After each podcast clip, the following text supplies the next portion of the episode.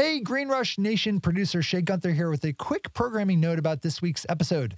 Instead of running a full Green Rush show, we're featuring a fantastic episode of my podcast, Marijuana Today, with two of my good friends, Heather Sullivan and Betty Aldworth, talking about their respective paths into marijuana activism and business, and later into the fields of psychedelic activism. As in Betty's case, who works as Director of Communications for the Multidisciplinary Association for Psychedelic Studies otherwise known as MAPS.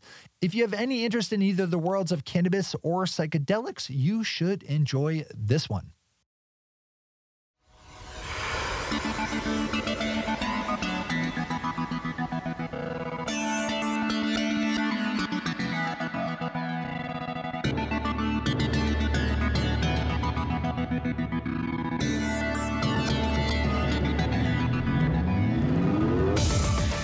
Hello, and welcome to episode 400 of Marijuana Today.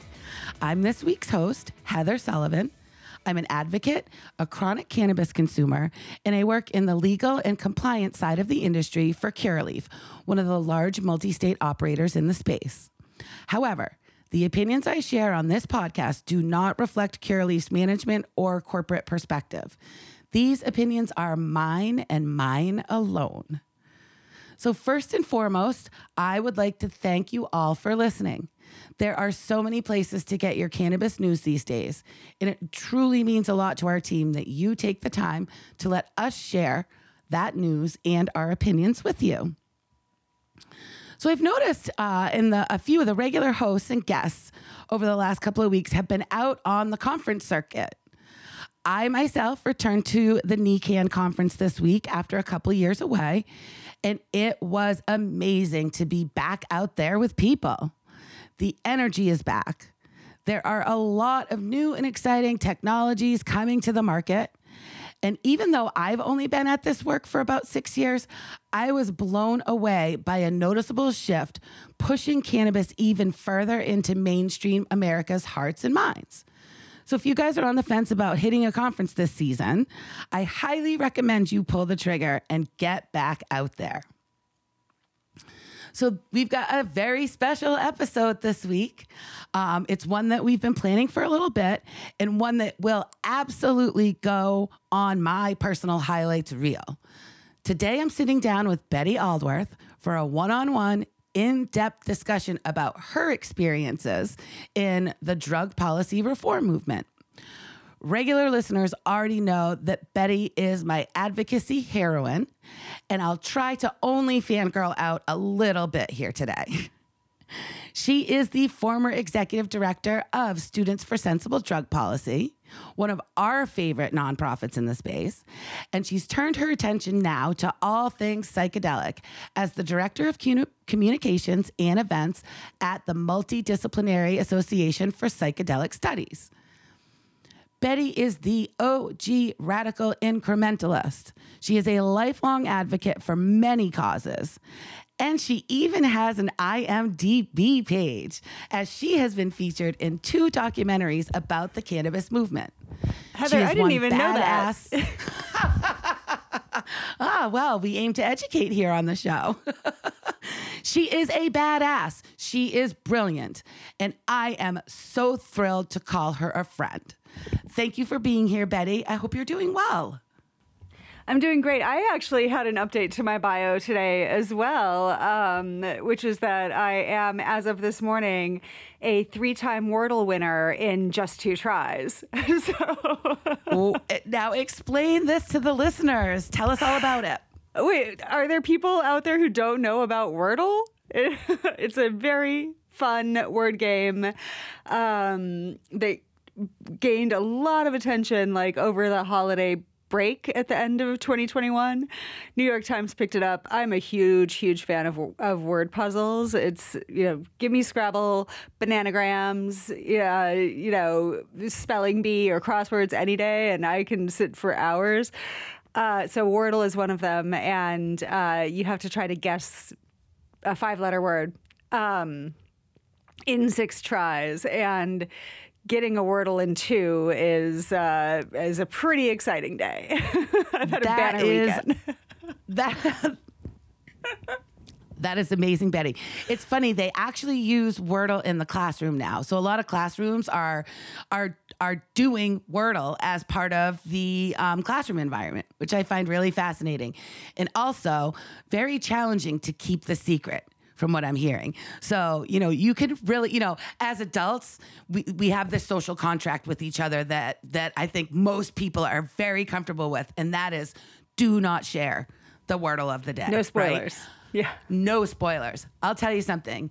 In seventh grade English class, they thrive on telling each other the word. You know, they try to work it into conversations now. And it, it's really fun to see uh, kids engaging, um, but also like I am just like, do not tell anybody what that wordle is. You know, I am I'm very strict on that, but they're not taking it quite as seriously. I guess they need a little, a little like they don't have enough peer pressure in seventh grade, but apparently the peer pressure piece hasn't quite reached its way to the wordle. Word. Listen, seventh graders are like only half of their own lifetimes away from eating their own, each other's boogers. So, like, you know, we gotta we well, gotta and the other half, they're gonna run the world.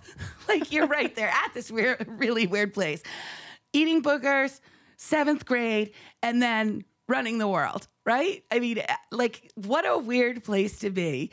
Um, but I.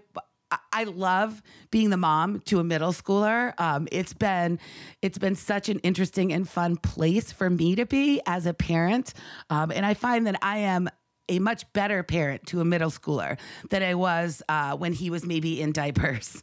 Um, I have come into my own as a parent as well, so that's been that's been Nice. really nice. Well. Well, congratulations on your achievement, Betty. I thank mean, you. come on now. We'll take what we can get, can't we?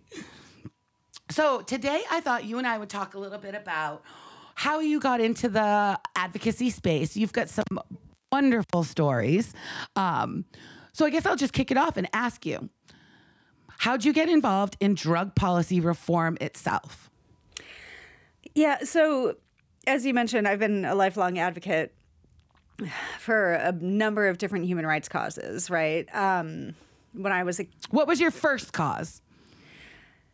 The first protest or demonstration that I remember was um, heading out to the Nevada test site for the Easter demonstration. So every year on Easter, um, this was in the late 80s, early 90s, um, a bunch of folks would gather out at the Nevada test site to demonstrate against nuclear testing and nuclear armament. Um, and uh, this was, of course, before the nuclear treaties were signed in 94, 95. And so we would hunt for Easter eggs in our backyard and then um, head out to the test site with my dad uh, to do that protest. So that's the first that I remember. And then there were, you know, in like, the, so so the two first things that I did on my own because this is uh, this is important. Um, so the first the two first things that I did on my own. Uh, one of them was anti-apartheid action, 12, 13, 14, something like this. Um, and I would have my folks drive me into Vegas um, to join letter writing nights, um, which was something that we still did in person in the early 90s. Um, and then in um, uh, eighth grade, I organized my first action on my own, which was a like late cleanup day on Earth Day, um, which the only other person to show up to was my mom. and, but Gotta love that. I have I have to tell you, like, how wonderful to have a mom that your first efforts and you gotta know your mom is always gonna have your back, right? every single moment, all the time, right? Oh. I'm so incredibly lucky in the mom department and the dad department too. But like when it comes to someone who's just like got your back, you know, without apology and without question, she asks a lot of tough questions, right? It's not it's not without quali- without like criticism or without open eyes, but like she has got my back. When I make a decision, she's there every time. And so it, that's a lot of what gives me has given me throughout my lifetime, even now, you know, the strength to like deal with some of the rough moments.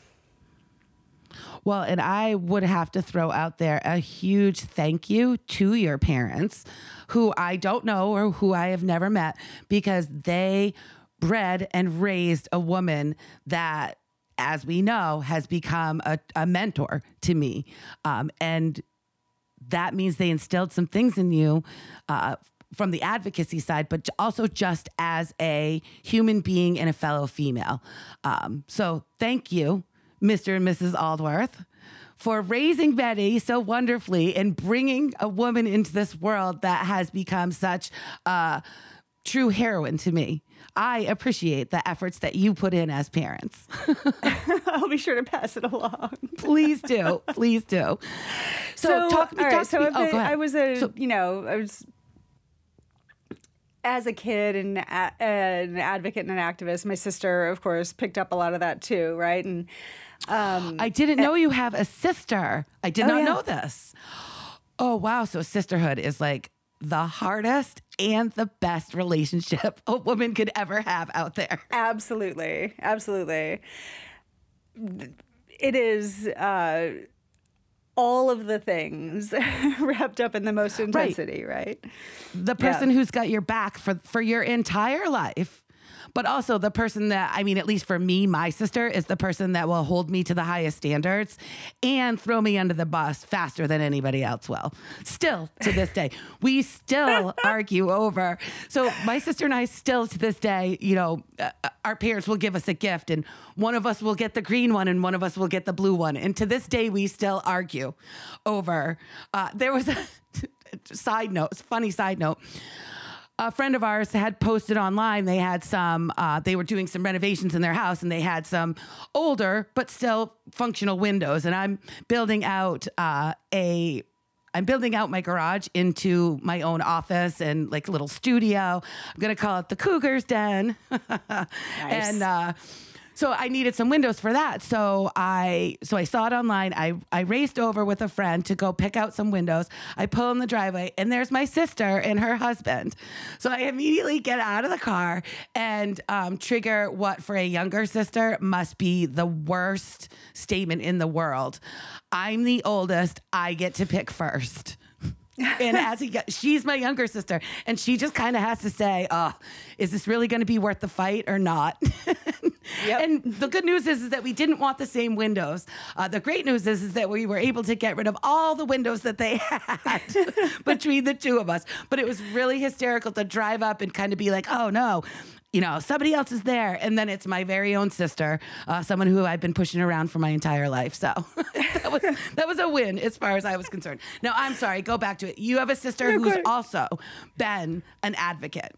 So, um, Katie, who's younger than me um, by a, about a year and a half, um, worked with a needle exchange when she was in, like volunteered with the needle exchange and then moved to DC to um, to run outreach for a sex worker support organization in after she graduated um, from Berkeley in 99ish I think. And um, and so that's when I was first introduced to the idea of drug policy reform was through and harm reduction was through my sister who I admire tremendously also if you're in DC um, and you are into ceramics or woodworking, check out Material Things. Katie's a ceramicist, her partner is a woodworker, and they do classes uh, and also sell their beautiful work in uh, Hyattsville,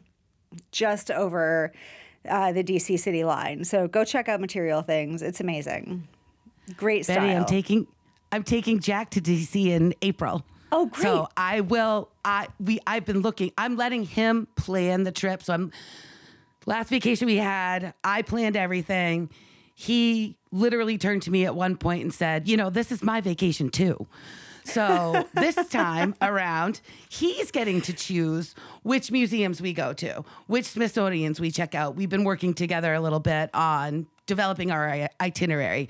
I think a visit to material things is going to be the one thing that I that I say this is a must do for mom. So thank you for sharing that. Also, you should go eat at Green Almond Pantry, which is where she was last a chef.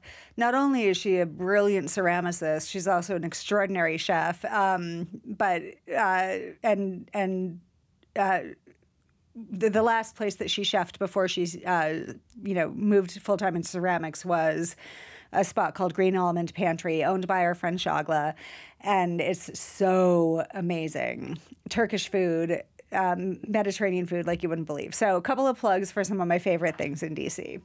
Anyhow, I love it. Thank you so much. Um, Okay, back to so- the important stuff drug policy reform. yeah. So I, you know, I spent my uh, the early part of my career doing fairly traditional um, nonprofit work, education.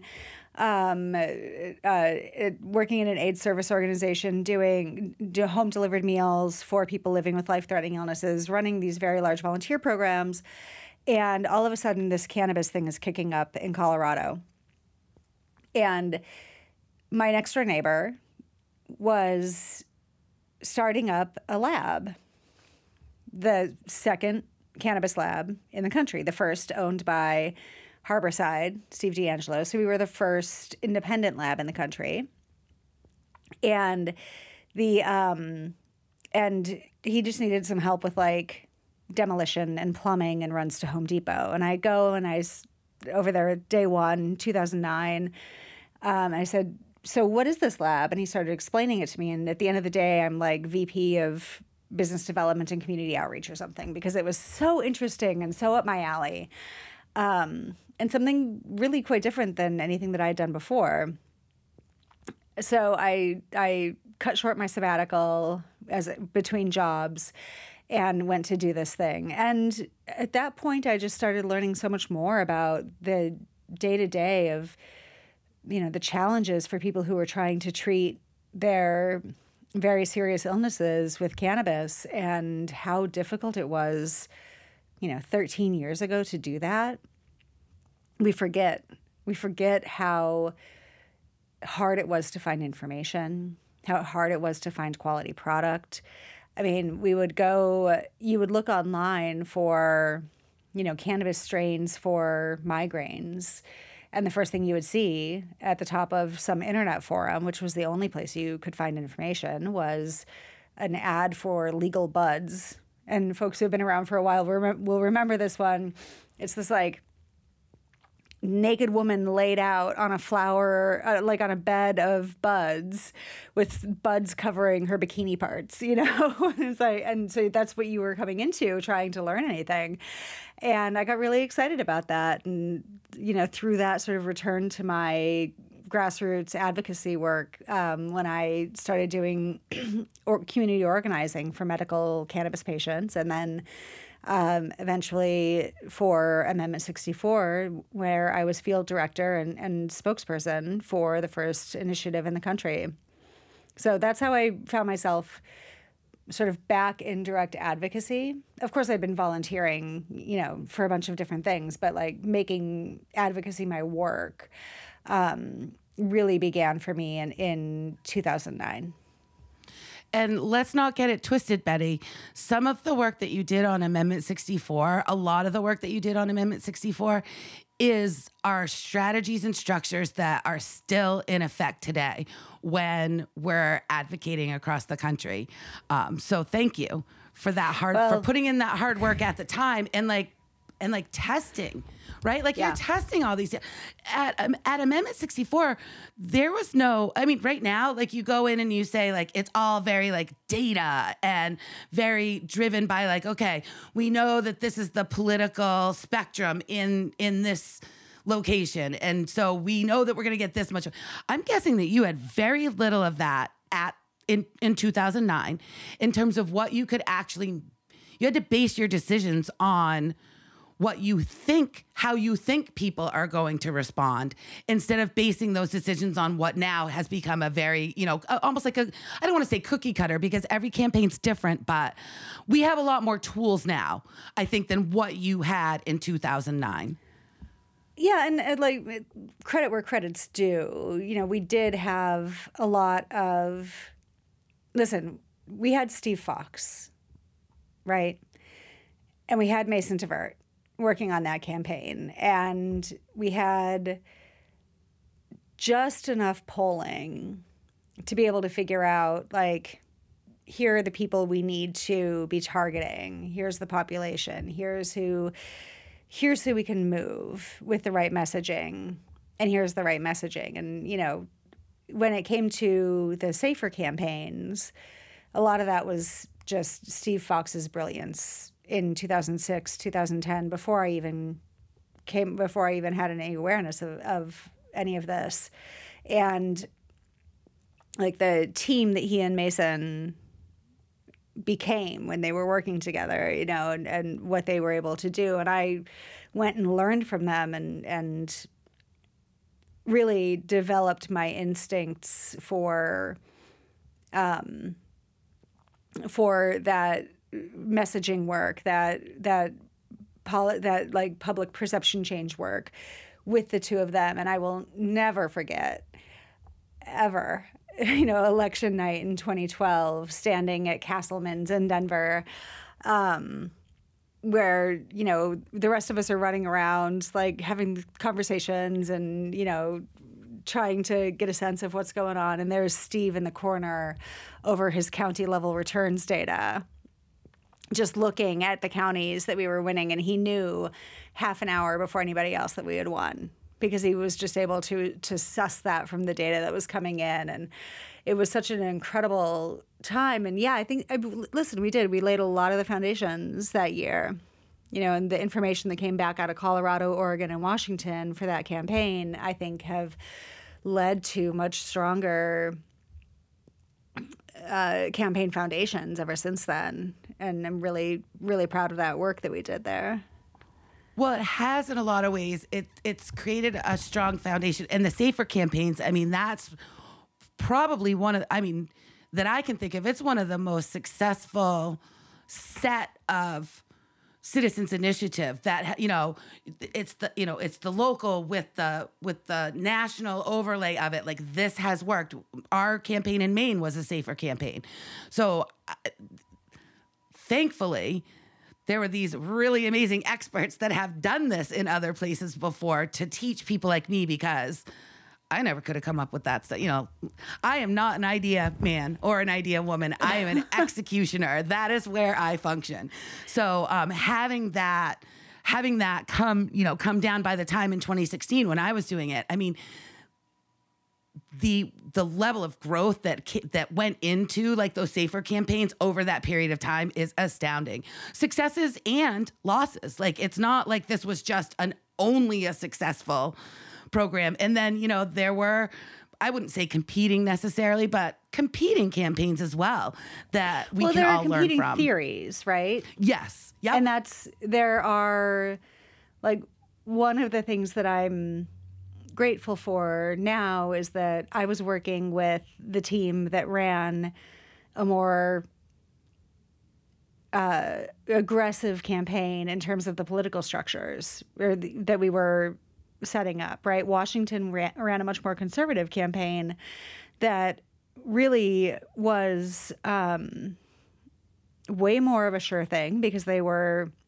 not going for a constitutional amendment there were aspects of that law that were much more conservative than the law in Colorado and and you know in Colorado we were I think much more bold and still managed to win without any institutional support, right? And so we were able to sort of, you know, when you start looking at some of the nuances and the details, you know, close up of these different theories that are driving the campaigns, I think that that's when you can really take the learning from it. And you're right, not all successful by any means.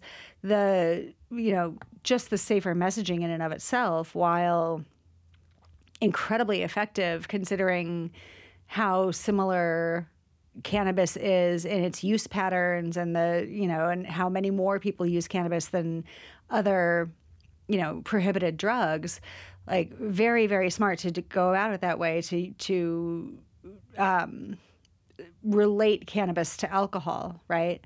And help people understand that ca- people use cannabis socially in the same kind of way, which is more true for cannabis than than other prohibited drugs. And the but it also sets up a you know a, an easy argument for people who want to be cannabis exceptionalists uh, when it comes to alcohol, when it comes to prescription su- substances, when it comes to, um, you know, stigmatized drugs like opioids and methamphetamine, or, or when it comes to psychedelics. And so much of that exceptionalism has been adopted by the psychedelics community and users that it's still something that we're fighting. So, you know, the the learning from successes is also sometimes learning from the challenges of those successes, I think. Absolutely. Absolutely. So I'm curious now, um, because you've been in this reform movement for quite some time now. What do you think is the most, I don't want to say most important because I think as a fellow radical incrementalist, I think that every small, even small changes do build up. But what do you think is kind of the most important work that we're doing or we should be doing right now when it comes to drug policy reform? Are you thinking, you know, is it more about industrial prison complex? Is it more about awareness of addiction? Where do you think that where do you think that we can make the biggest shift in public perceptions? Um, it's such a good question, Heather.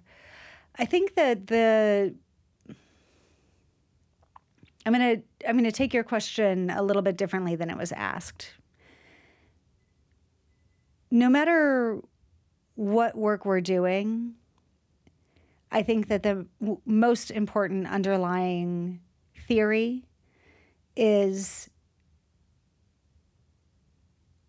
or the most important underlying action is to get people questioning what they think they know about drugs and the people who use them.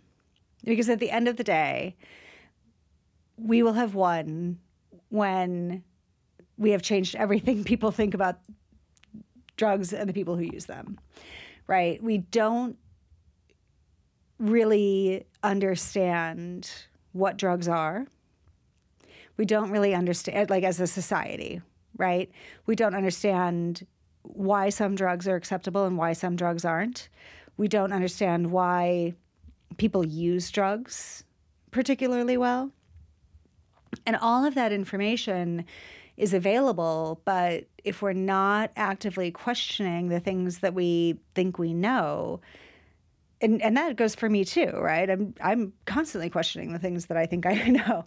Um, then we are going to find ourselves trapped into these like structures, these these mental structures that other people build for us around drugs and the people who use them. So the thing that I I'm constantly harping on is like I am the most important drug for me the, the one that i like rely on more than anything caffeine Mm-hmm. Yes. my my favorite drug Yep. probably caffeine i don't love it but it's the only way i get through my day and like why is caffeine such a wildly ex- you know acceptable drug that we've moved out of the concept of drug and so if we start there if we start with what are drugs and why do we use them then i think that we can create mental flexibility and intellectual flexibility so that people can start really thinking about the political structures that cause us to imprison people to allow people to die of overdose to you know these are choices that we make. And we can make different choices. We can stand up overdose prevention sites, i.e., safe injection facilities, and we do so safely, and that will, you know, create an incredible boon for safety. Um, we could do go a step further and follow the very successful models in Canada and some places in Europe where people are actually receiving prescription. People who um, are do have opioid use disorder are receiving prescriptions and can remove the chaos of the of the of the buy out of their lives and then the chaos of the criminal influence out of their lives and then they can stabilize and live very productive lives whether or not they're they continue to use.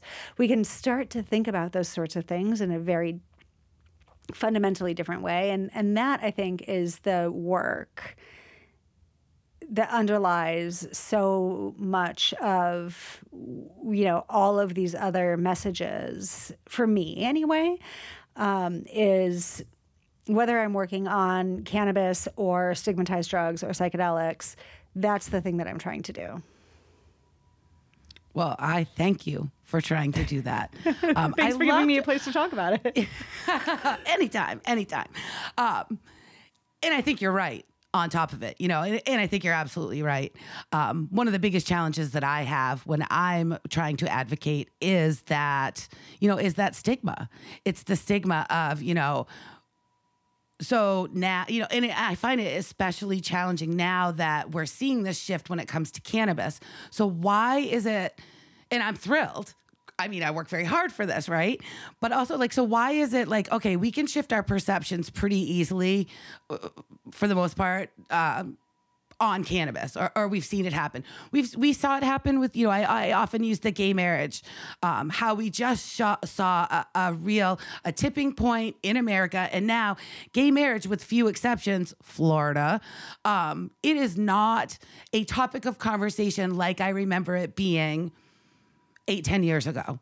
Um, we've kind of, you know, we we did the right thing and we and we came to a general consensus that let's let people love who they want to love.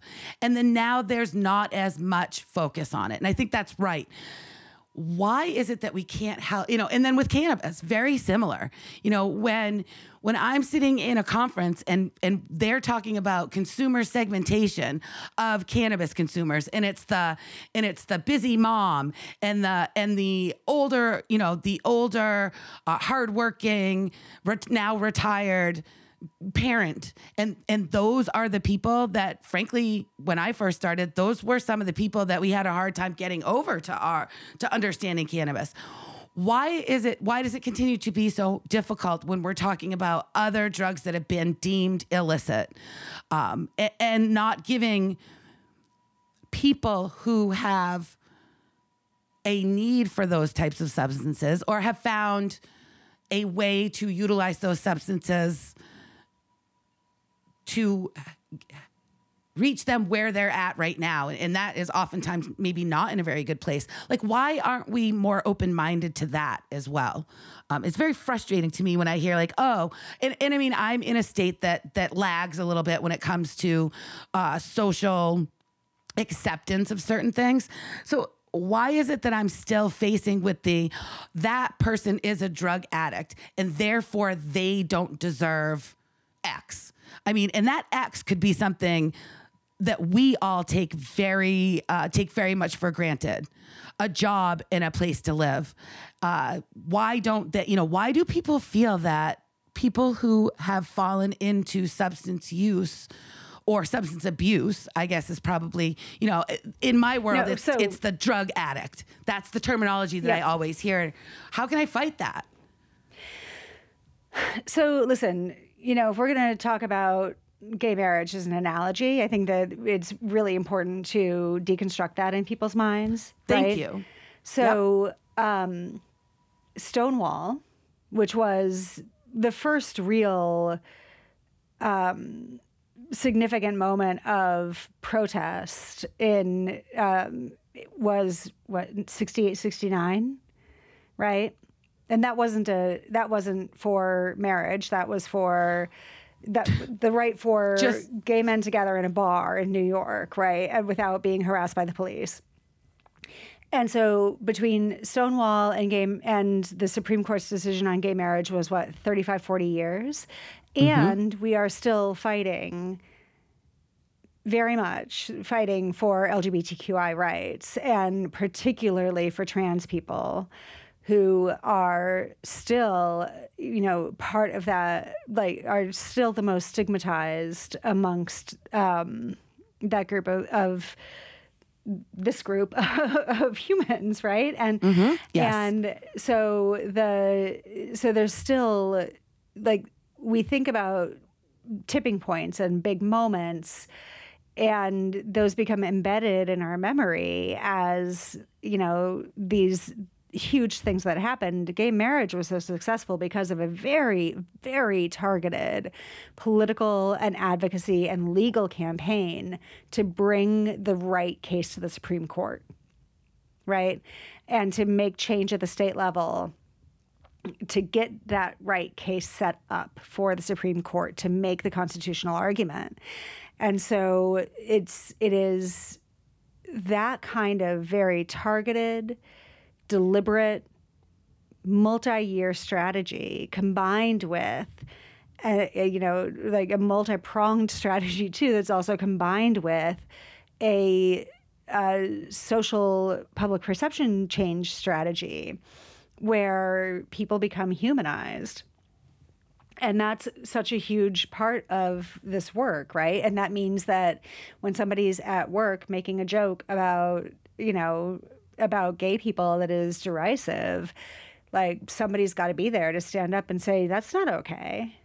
Right. And so, what in this thing that, and that happened so much more like the, the, using anti-gay or homophobic or anti-trans language in the workplace or in social settings became less and less and less and less acceptable alongside these movements to change the laws and then eventually like there did seem to be there was a shift into understanding like ah oh, we're actually all humans and none of us, you know, we don't need to hate people for who they love.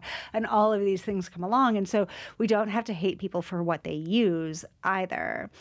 And so those shifts in language, when you're talking about things like, you know, drug abuse or addicts, very similar, right? Like that language is highly stigmatizing right? And like I am a person who abuses caffeine. 100%. I am a person who abuses caffeine and cannabis. yeah. Not And to my so- detriment, but I mean, it, those are my go to. Well, you are a person who uses caffeine and cannabis. I'm a person who abuses caffeine because I caffeine is in charge. right? Like there's a there's a difference there. And I accept it. I understand the risks, uh, you know, but also the um, the that terminology in and of itself is really not helpful, and it's not even acceptable within the mental health um, and uh, substance use uh, community any longer. Right? Like the we think of all drug use as misuse or abuse, but the that is a very very flawed understanding of drug use, and so like what it really comes down to is who's in charge of that relationship. Do you have a relationship with this substance that you are happy with, that is serving you? And if so, then you're just using it. You're you're using a Okay. tool that serves Yep. you, right? Yeah. And so let's change the framework there, um, and think about, you know, rather than and like just banish the word, the phrase drug abuse from our language.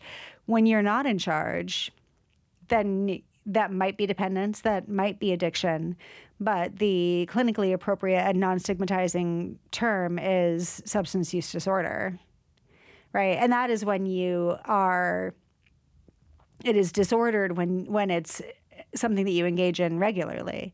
So just building a basic understanding of how we how we use drugs and why we use drugs and being able to counter when you hear something like drug abuse with substance use disorder, you know, or is it really abuse or is it just use?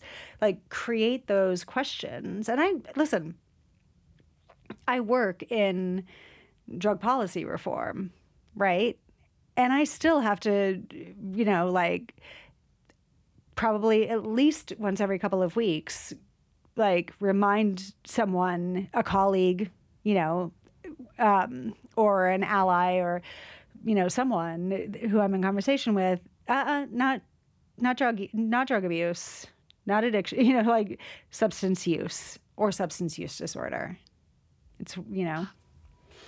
So I Thank you. I appreciate that. Like that's what I love about chatting with you, Betty, is that every time we talk, I get a deeper understanding of an issue that I'm trying to be an ally for. Um, and that's and that goes across. I mean, you and I have talked about a number of different subjects. Um, thank you for helping me in particular, but folks in general, use the right terminology. It does matter, um, and I will be making my best. Please call me out if when if you hear me. You know, that's another thing. I'm big on like feedback, so I appreciate you call you calling me out and saying I calling you in, my Heather, goal, calling you in, calling me It's in. a- Call, oh my God, I love you so Thank you so much for calling me in. Okay, we're doing it live. I'm calling you in. I have made a commitment to use the term substance use disorder in place of misuse or addict or addiction in the future. So thank you. I appreciate that. I'm curious about something you mentioned a little bit earlier. You talked about um, how you're constantly learning and you're changing the way that you think about things. Can you think of something that you felt strongly about that then you were able or chose to change your perspective on? Um, and share with us kind of a little bit about how that happened. Because I get like a million of them. I am extremely opinionated uh, and also sometimes extremely uninformed. Yeah, I mean, I think that um, I think that the most important thing that I have learned as an adult and an advocate is actually around how to change people's mind, right? Um, because I used to believe that telling people facts, right, delivering facts, Yes. yep. Yes. in a didactic fashion was a thing that would change people's minds. Right. And it doesn't. It doesn't.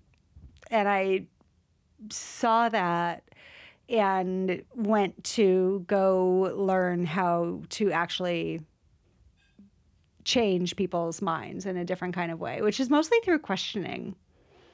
Right? It's not through judgment, it's not through delivery of facts, it's not through listen, I love nothing more than a well-crafted argument.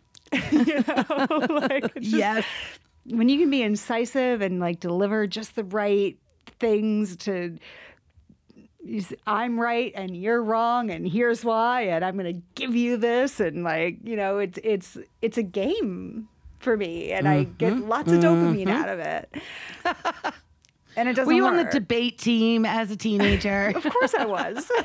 of course. Uh, one of the saddest things to me is that my school didn't have a debate team at that time. So I never got that opportunity, um, which, in effect, I mean, if you think about it now, like that method of debate does not change people what you just said right that does not change people's minds however i wish that i had had that opportunity because i would have loved to like you said it's a dopamine hit right yeah, yeah, um, it's great.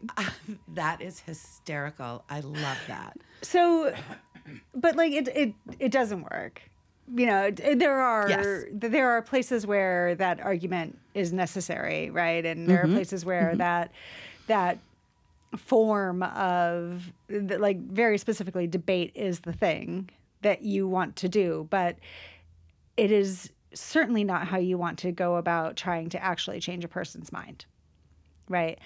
The way that you actually go about changing a person's mind is through Socratic dialogue, through building empathy, through creating questions in their own mind about their beliefs by uh, like through that Socratic dialogue method. And so, you know, I had to learn that.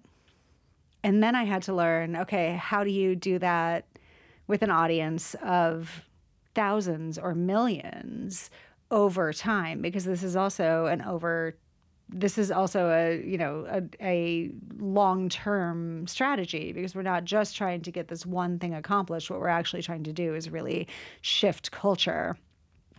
And so you know that experience of realizing that my my instincts were not in fact my instincts about how to change someone's mind were not in fact how you go about doing that for most people. And then learning how to um, how to do so was i think one of those places for me that was really important. How about you? So, so I, you know, I'll be perfectly honest. I think that given my upbringing, given um, where I grew up, I was definitely very much influenced by that. Um, you know, here's a great example of it. I truly did not understand when I was in my um, early 20s, I would say.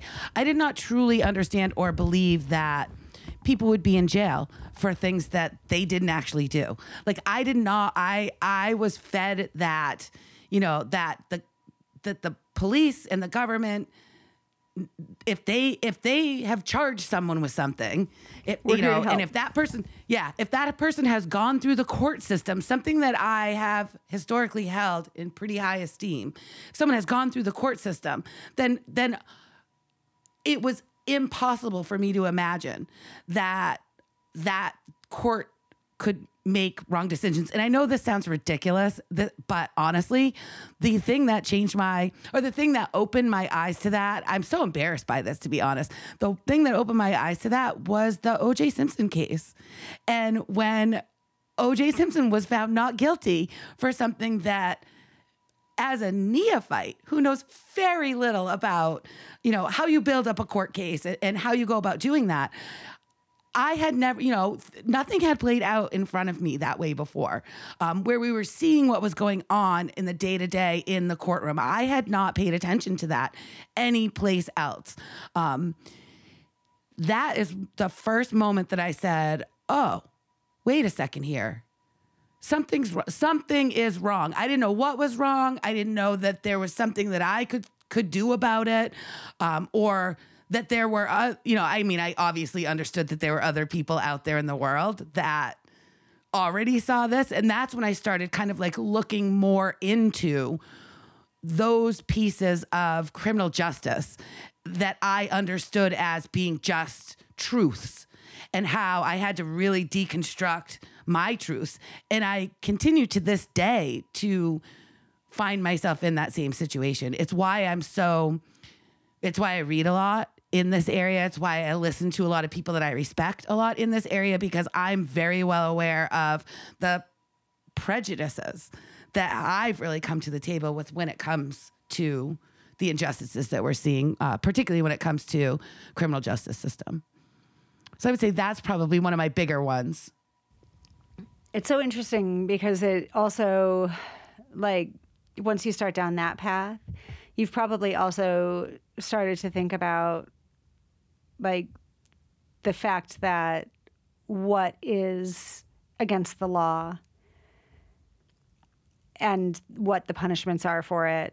These are all choices that are are made, you know, for a whole variety of different reasons that end up having really significant impacts on people's lives day to day, right? And and it starts to open and up. don't actually do what they're intended to do. I think that was the other piece is that I just assumed that a person goes to jail and that that type of handling of I didn't you know again I didn't understand the I didn't understand the breadth of how much mental health has an impact on I didn't understand how social class had such an impact on on where you where you find yourself in very important decision making places in your life that cause people to make to choose one path versus another. That was all like brand new to me. And as a as a young person who was pretty much a rule follower for the most part you know I've dabbled in my things, but in general, I was pretty much a rule follower. Um, and frankly, didn't see, you know, I didn't have, I didn't, I was, I have wonderful parents um, who I appreciate a great deal, but they weren't people who stood up for any. They weren't people who felt that they could make a difference.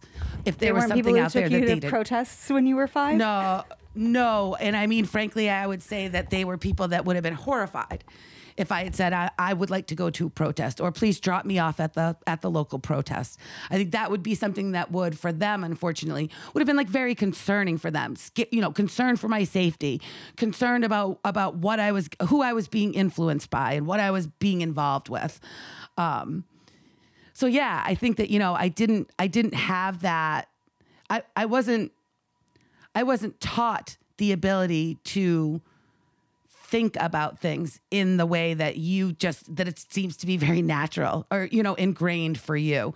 Um, so a lot of it i've had to i've had to do on my own which is actually very valuable for a person like me because also i do tend to need to learn things for myself in order for me to put them into action in the future. So by going through this journey by learning from you that has has helped and and, and hundreds of other activists out there that are doing work that they find that they think is important.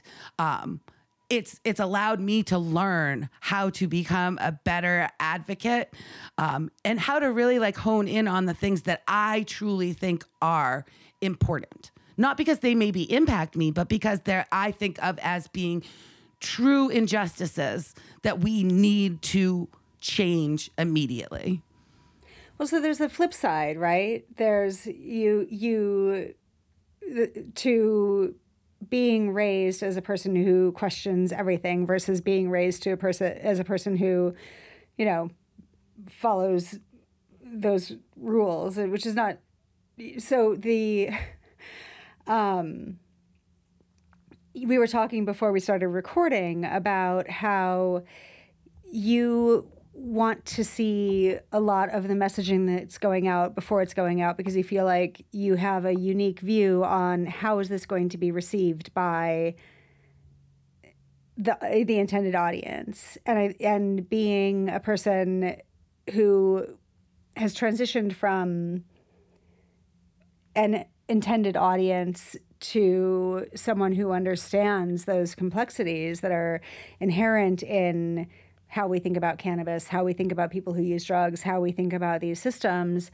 you have su- you have a, a view that I can only imagine. Like the last time that I ha- held bias around cannabis users was when I was 14 and like fully bought into the dare thing and then realized, oh shit, my dad smokes a lot of pot. right? And like, How does this fit in? oh, can't wait. this guy's pretty all right, but they're saying he's bad and you know and like had to do all of that those mental gymnastics around it which that's a different show but the um but like that was 30 years ago right? And i just it was so distant. And so i have to use my you know like i have to really be intentional about putting myself in that place. Whereas i think for you it's your instinct. You know it a little bit better. And like how are people going to respond to ideas that they find antithetical to their you know existing constructions? That takes a lot of work for me. So I had, and I've I've told this story before, but when I first jumped into cannabis uh, reform in particular, I honed my arguments on my family, my dad, my not so much my mom, um, my extended family. You know, I've got I've got you know to this day I've got uncles and a father very proud of me and, and what I've done and how happy and very proud of how I've built a life that I am very proud of. Um, but I mean, when your dear old dad still says to you over the weekend, I don't believe there should be any pot stores in my town, you know, after all this time. and, you know, and and at this point, it is something that I also find that that when it comes to um, staunch prohibitionist mindset, one thing that I found is that it it unfortunately for some people out there, it truly does have to something has to happen to them or someone they are close to in and then they become then they completely can shift that mindset and see things from a different perspective. But it it i liken it to the not in my backyard mentality of until it actually impacts you until you have a family member who is suffering from a disease that is then ultimately they are somehow helped by their cannabis use. That's when it starts to switch for some people. And I've kind of just chalked up my dad as one of those people. I don't want anything to happen to him where he has to learn the consequences of his ways, I guess. But also, I'm prepared to be there for him if he finds himself in that situation. Um, and then finally, he'll eat the pot brownies that I make, right? and then he'll he'll realize how important it is to have a cannabis store that you can access without having to drive for many hours in order to get your medicine and all of those things, right? And available at a fair price and a product that you can trust and rely on. Just like you feel as if you can trust and rely on the Tylenol that you take every day, which don't get me started on that discussion because he and I go rounds on that one. I mean, he knows how bad Tylenol is for you, right? Look, I mean, we're talking about a gentleman, love him to death, but he has his opinions and he feels very confident that he's allowed to have those opinions. And it's kind of a little bit, Betty, about what you said earlier. Giving him facts does is not necessarily that that has not worked for me to change his Nope. mind. Nope. Um, so the questioning, um, I wonder if there's there's a there's a little bit more to this. You know, now I feel like I'm in the middle of a therapy session. There's more that I can unpack on this. We're not going to go there today. You notice how I'm cutting this one off. Dad and daughter show. relationships are so challenging.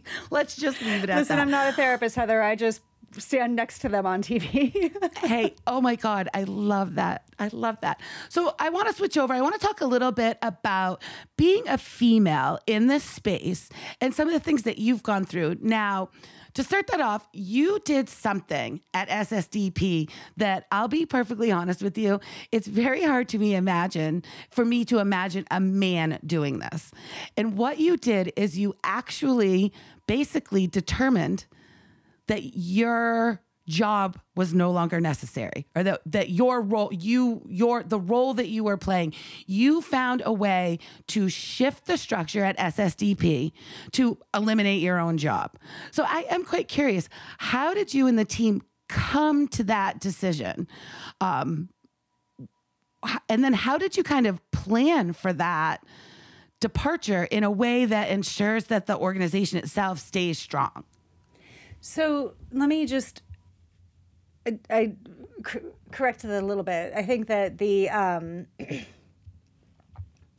I can certainly see a future where SSDP um, wouldn't would adapt the bylaws and no longer have an executive director. That's a different type of organization, and that goes way down the weeds of nonprofit governance. But Hmm. um, it was that I had um, so I think that there are very, very few circumstances under which, and very, very few leaders um, of organizations where it makes sense for someone to be the executive director of a nonprofit for more than seven years. And that is Okay. actually the foundation of my decision to leave SSDP or to plan for my departure from SSDP after seven years, which is something that I began expressing to the board after year two when I surprised myself by wanting to stay on beyond year three. So, SSDP, as a college based organization, had a long history of short term executive directors, which is, I think, you know, fitting or certainly was at the time. Um, but when I was there, needed a bit more long term stability. And, um, but I set that limit of seven years because it was something that I believed going in and felt like I needed to stay integrated with as I moved through my time there. And the you know, when an executive director is with an organization for more than seven years, or even more than four or five years, really, but it starts to get more troublesome at seven, I think. what Um, happens? So people begin donors like the stakeholders in the organization donors employees um, the people who you're serving people in the community begin to associate the organ like you the organization becomes an extension of the leader right? And that can happen in a lot of different ways. And for the long-term stability of an organization um, and again, there are exceptions. I like I'm working at a place where we've had we we were founded 36 years ago by our current executive director. and like, I, So an a lot of ways in which that exceptional executive director is what we're Yep. talking yeah, about there. and the organization is very much attached to like Rick as a person, right? Like that's Mm-hmm. Yep. it is um and our challenge right now is you know part of our challenge right now is to build resilience build a build the parts of the organization that are independent from rick and make sure that all of our stakeholders are able to function when it's time for rick to move on right? And when, or when it's time for rick to retire like he's 68 or 70 and like that's going to be a reality someday and the organization mm-hmm. can't fall apart when that happens. So Right. a lot of us are doing a lot of work around continuing the mission. Um, however like net we have definitely benefited from from him st- you know being with us for as long as he has. So anyway seven years like you start to um, the organization unless really carefully managed or unless the, the leader is particularly exceptional will begin to suffer from that. Um, that leadership longevity rather than benefit from it right? And so i knew that. I also you know i in january of 2020 which is when i you know formally um, gave my resignation at ss or i don't know sometime around then um, formally started talking with the board about it at least um, we were just at the beginning of COVID, and um, I was a COVID hipster, so I uh, knew all the deep cuts and heard about it. you know, heard about it early and was following along. and COVID was just you know hipster. in the underground indie indie COVID tracks and whatnot. Um, so January 2020, I'm like, oh God, this is not good. And then we started seeing the economic impacts. I knew that it was, you know, I knew that I was leaving SSDP by December of 2020. That was happening, mm-hmm. COVID or not. And so, how do we Yep. build a, a transition plan that's going to allow the organization to survive? And listen, a lot of us were making fear-based decisions in March of 2020, right? Absolutely. Yes. and and my decision making was really like it was more worst case scenario planning that I usually allow for in my world. Like, yeah, have the worst case scenario plan there, but don't act on it. Just leave it, leave it in your back pocket because it's probably not going to be worst case scenario. I probably took the worst case scenario plan and activated it there, but like it was it was very scary. We didn't know what Yes, it was.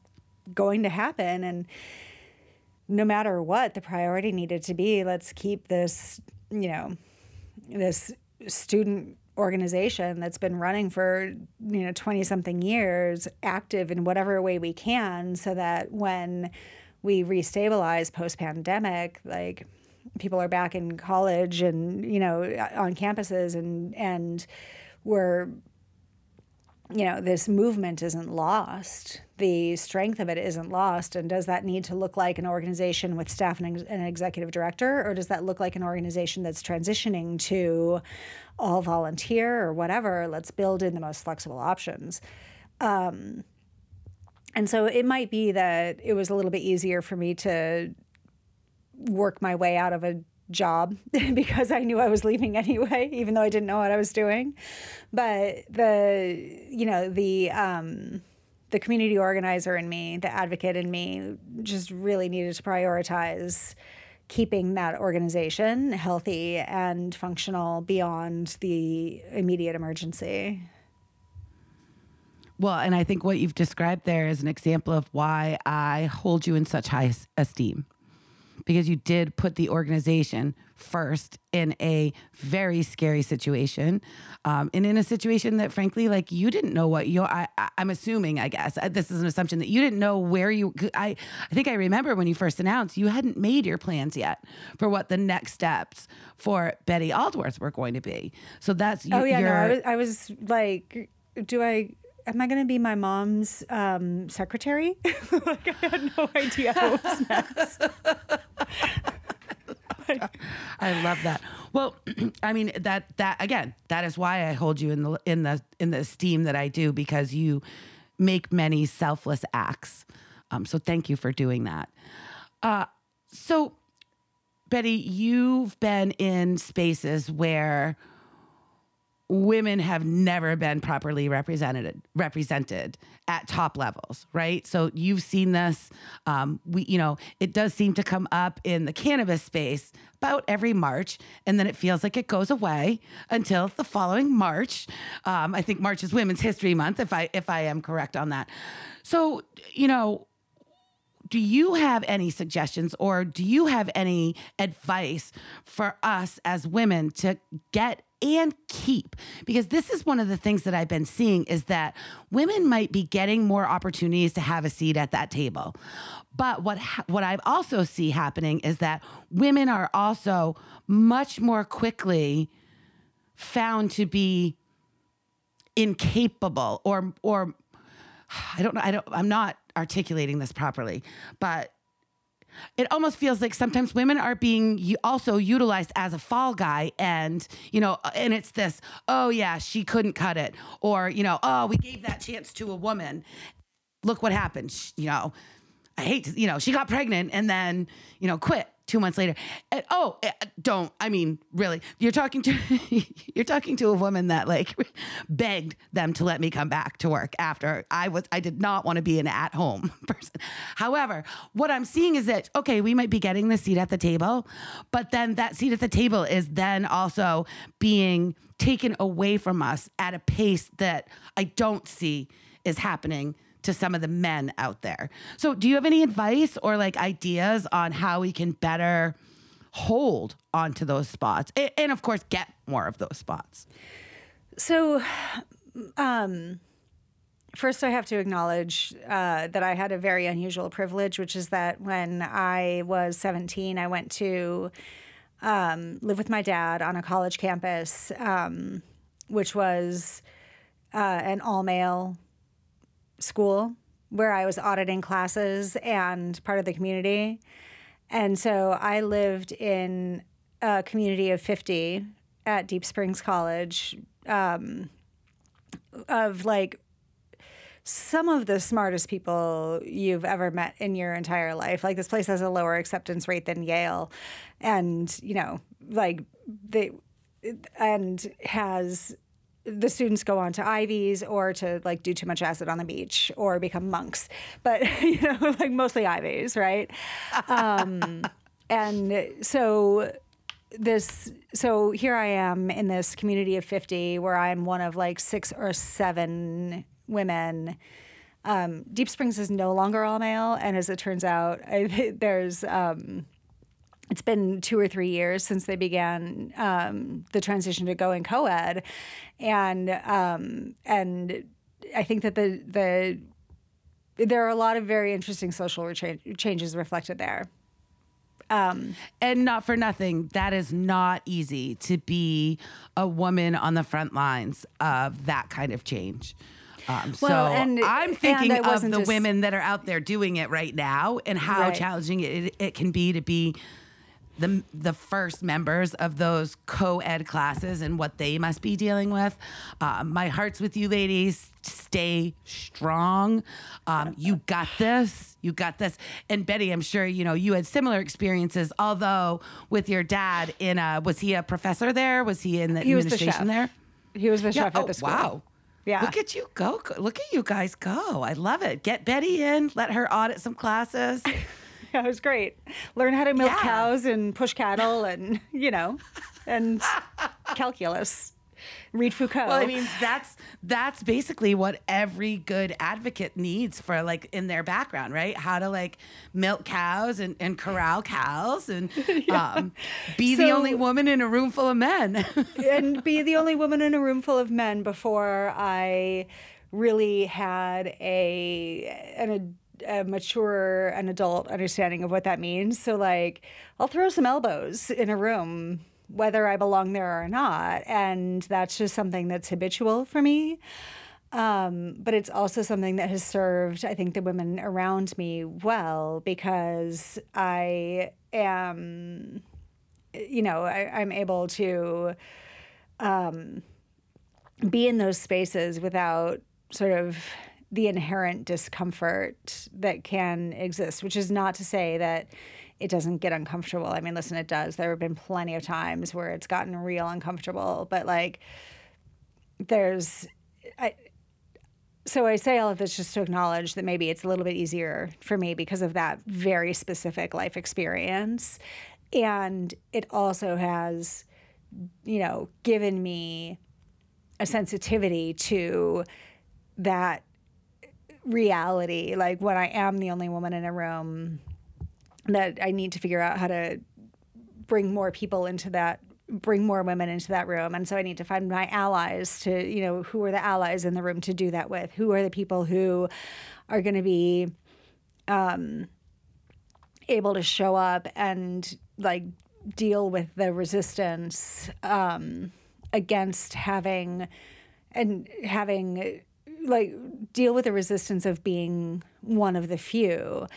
And and it takes a lot of awareness of those things right? So like when you have a majority a, a group that's represented by a single demographic majority and you start to diversify that the people who are of the minority representation no matter what it is will have a fairly accurate sense of like how many of the non-majority are in the room right so you've got a room full of 100 people and two thirds of them are men and a third of them are women. The women are going to say, oh, about a quarter to a third of us are women, right?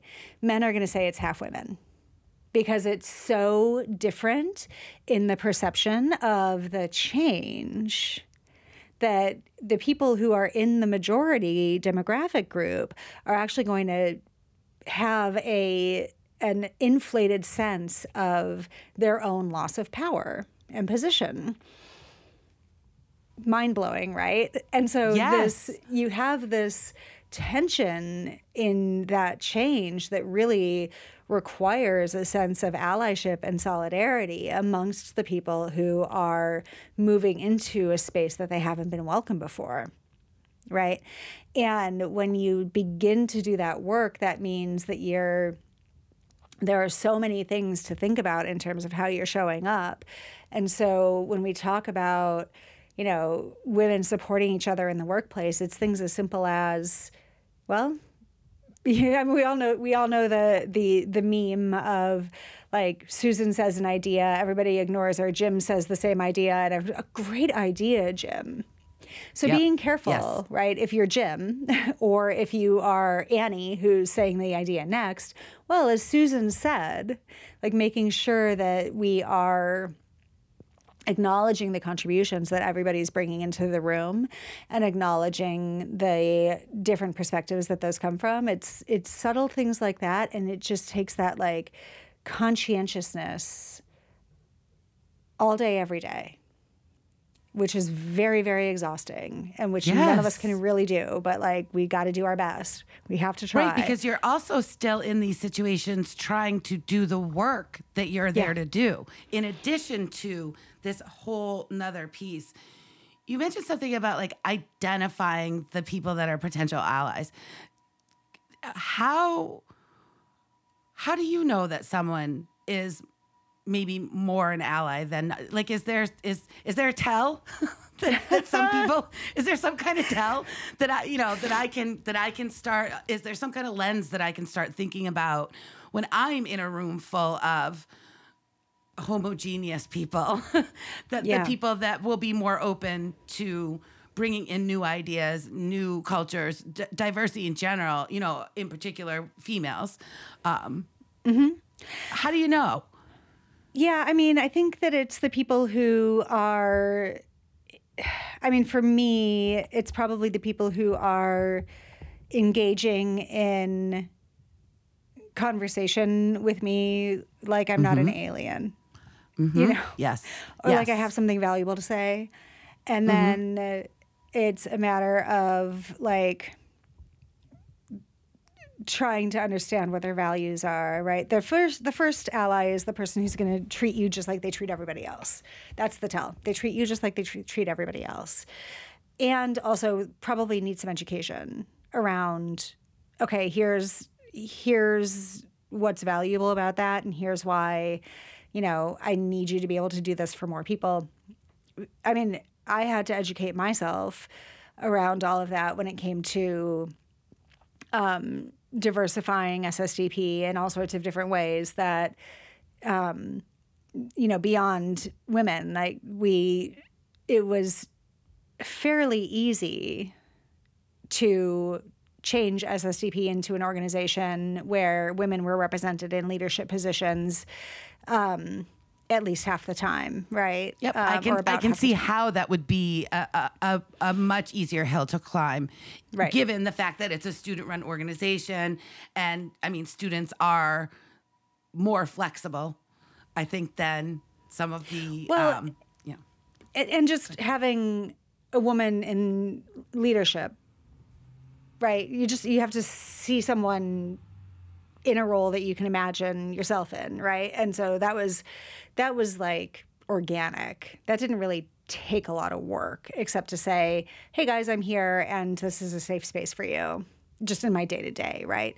But when mm-hmm. it comes to being that being that ally being that accomplice being that advocate for bringing other people in like first thing you got to do is educate yourself right? First thing you've got to do is try to understand the emotional labor that we were just describing of that conscientiousness, right? Of like, what does it take to be in this space when you don't represent the majority? And really like understanding how challenging that can be and then understanding how you can show up for new people who are coming in. And so getting you know, if what you're trying to do is create more gender diversity, really understanding what does it mean to show up here as a cis woman or a non cis man, right? Or a trans, like, you know, either a cis woman or a trans person.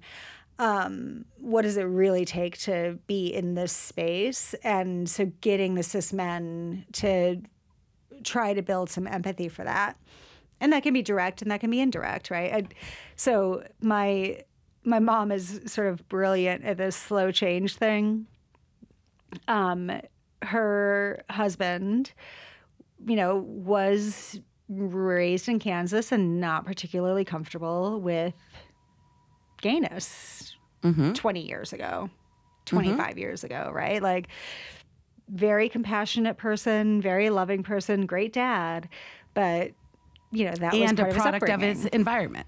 Yeah, mm-hmm. yeah. And so my mom, when she married him, realized that one of her stepsons was gay. He was a young teenager at the time, and she figured this one out pretty quickly. And she's like, ah, shit, this is going to be a problem. right? So, what does she do? She declares Philadelphia her absolute favorite movie and watches it three times a year with him for like a decade. Brilliant. Right? Brilliant. subtle normalizing helping him understand right and so like maybe meeting it's that. him where he was too, Meeting right? where- like meeting where him in a non-threatening way. yeah yeah and obviously it was more than that right she did more than that but that was like of course. part of that long-term how do I help him build compassion and understanding and get more comfortable with this kind of strategy? And listen, we don't have a decade necessarily, right? So maybe Right. we have to be a little more aggressive than that. But there are so many like clever ways that you can do that kind of work without necessarily forcing people into a place of discomfort. Now, that being said, faster change requires more discomfort. And so you also have to be okay with making people real fucking uncomfortable sometimes if that's what they need. Well, that's, I mean, as a female, you know, I suffer from all those pieces of like not wanting to make people feel uncomfortable. Like that's, you know, a, a pleaser. That that is that is you've just honed in on Heather's struggle for sure. That that place. And and I will say that it gets easier if you do it. So I had a therapist uh, for quite some time, a wonderful therapist that left me with one of the mantras that I've used my entire life since then, and that is feel the fear and do it anyway. So it's a very simple statement. It doesn't it doesn't minimize the fear, um, but it also just says you feel that and then you do it anyway. And she was right in terms of like what's the worst thing that can happen. I mean, that's where growth comes, right? Like that's where you that's that's where the rich stuff is is that's where you get to learn about yourself and and who you are and who you want to be and how to get from one place to another and like it's real real uncomfortable. And once you can embrace that for yourself, then you can feel a little bit better about putting others or about like inviting others into that space or forcing them if that's what they need. if that's what it takes. Yep. So I want to be cognizant of our time. We've been on for quite a while. I am curious though. I just mentioned that I I did a conference. I know you're not quite back out there yet. I don't believe uh, on the conference circuit. Um, but I'm wondering, you know, I I so I gave my biggest uh, presentation this past weekend. So the largest audience on the largest stage, and I believe I've mentioned before, it was also the um, presentation leading up to the keynote speaker, which was Steve DeAngelo coming and speaking. So I also dealt with the factor of like I knew that like, or I certainly felt that like three quarters of my audience was there just to get a good seat for Steve DeAngelo. So it was, you know, so you know, I'm feeling all the, fe- you know, I'm feeling all the things, right? I'm feeling like imposter syndrome. I'm doing my power posing before I get up there. I over prepared. Uh, you know, all the things, and it went, it went well. It went very well. I got a lot of positive feedback. Um, probably for me a highlight so far of my career. I'm finding that I do really like speaking in those environments, um, despite the fear that comes in, despite all that other stuff. Um, I really, um, it really gives me a lot of energy to do that. Um, I actually, Betty, you'll get a kick out of this. So and I and I mentioned this to Betty specifically for for for a reason. I had the first person ever come up to me and ask me to have a photograph taken with me. And if you remember, if you remember the first time, that's how we met. And so I just had this moment in time where I was like, "Oh my god!" I remember asking Betty for a photograph and how like hard that was for me. And we and I was lucky enough to have a mutual friend introduce us in that environment. So then to have someone come to me and ask me that same question, I mean, it was a, you know, it was like that full circle moment where like, wow, I look at you know it was that moment of like look at how much i've been able to do and accomplish and accomplish and grow in this space over the last six years so for me you know that experience is is now my favorite conference memory um, do you have a favorite conference memory or a story of something that happened that doesn't have to be the same thing like just something really funny or fun that happened or or something that really impacted you do you remember the first time you spoke to a large crowd? I let's see. The first well, I my so my absolute favorite public speaking memories and first public speaking memories are all sort of wrapped up in in 2012 um, and the the campaign in Colorado. Um, so you know there was like the first talk where I accidentally said like the first press conference where I accidentally said that um, how incredibly obvious it was that alcohol was safer than marijuana, and then had to like in you know half a second like figure out what the what I was going to do about that one, right? And like, yes. how do I deal with this? And you know, the, so some of those like cringe moments. Um, and then when we won, being able to address the crowd that night, and you know, and like being able being in that like in the television interview where I know that it's being broadcast across the nation and I'm the person who gets to say for the first time on TV that we won, like things like that. Um, and I, I mean that high.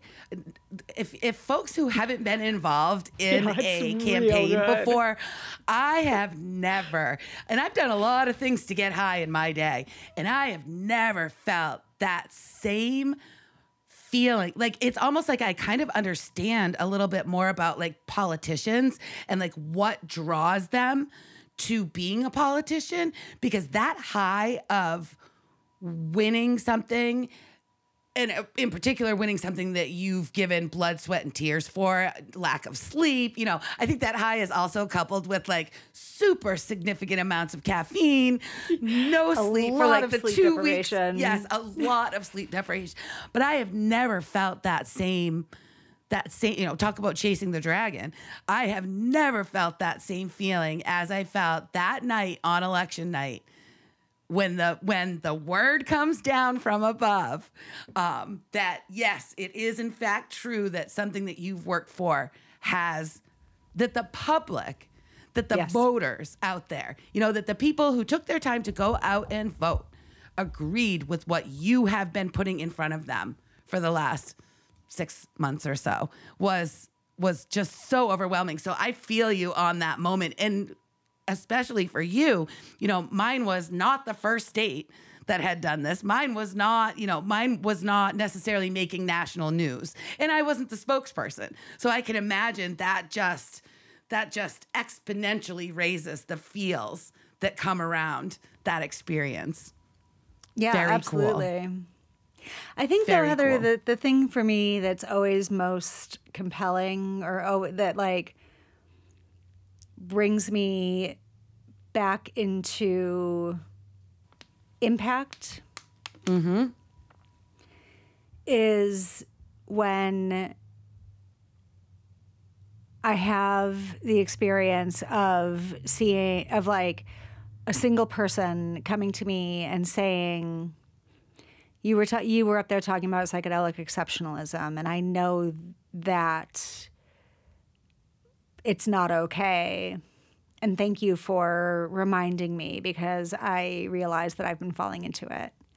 Or the talk that I gave at an SSDP conference once, and then I'm scrolling through the photos afterward, and I see that one of the students has like posted her notes from my talk on her Instagram. You know, it's it's things like that, mm-hmm. or the the people who come to me after the event and say, you know, you, that really struck me because it, my favorite speakers, it's like that one thing that they said that sticks with me and gives me direction and strength to and like fortitude when I need it.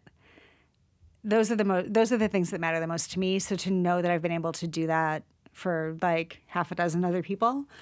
Mm-hmm. It's pretty mm-hmm. great.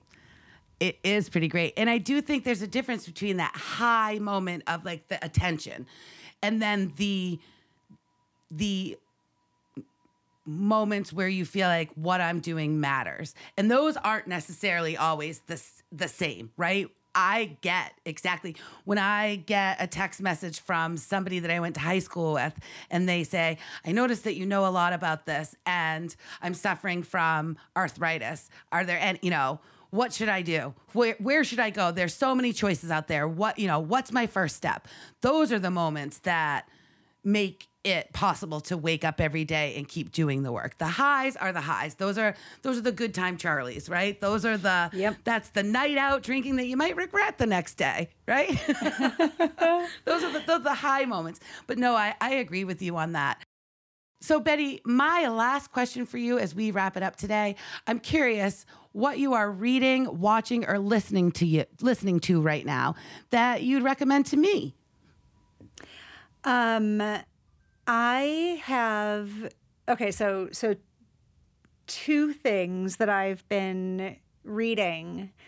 Uh, one of the things that you know that there are a lot of things that have been really crummy about the pandemic, but one of the things that I have appreciated is that I've gotten off the road and I've started reading again, a lot.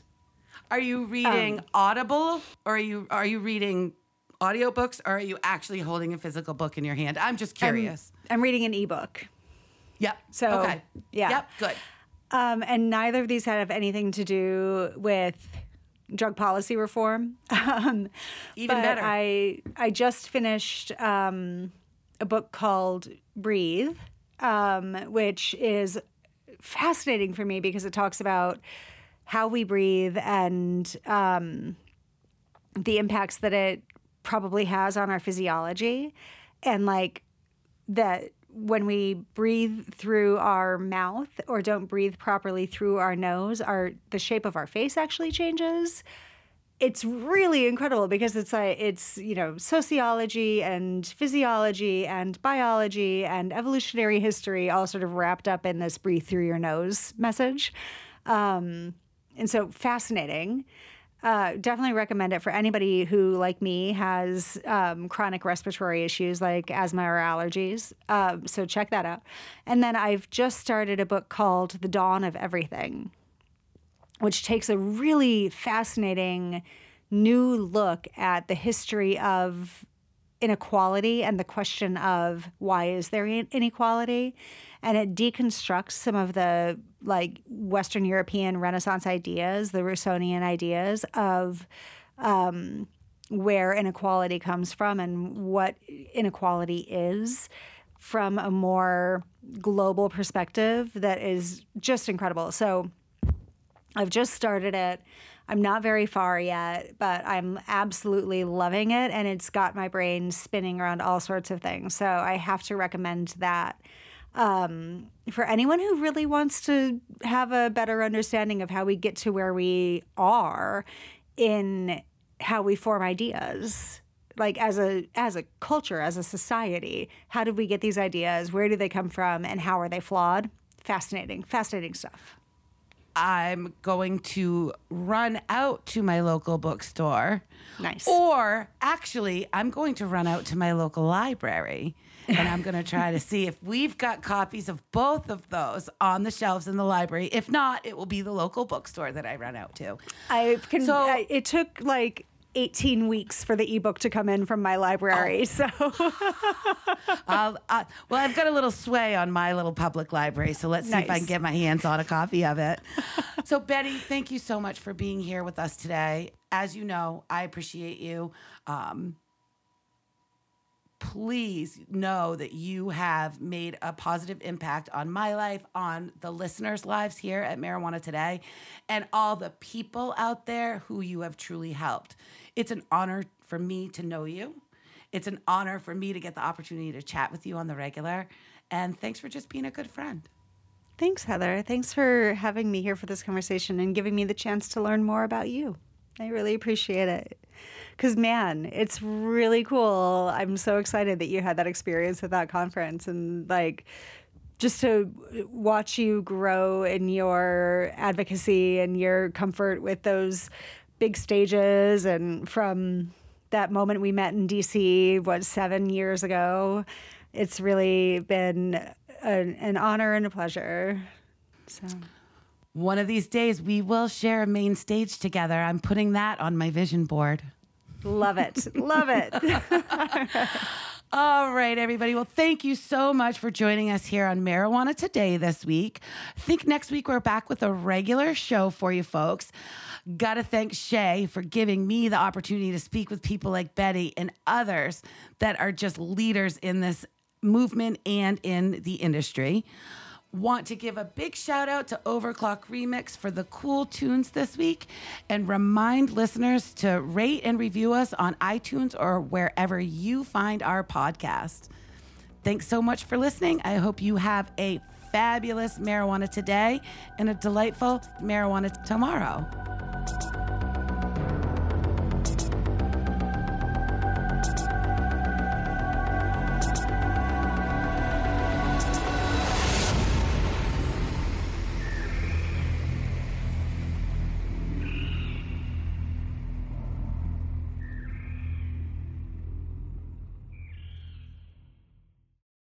One take, Shay.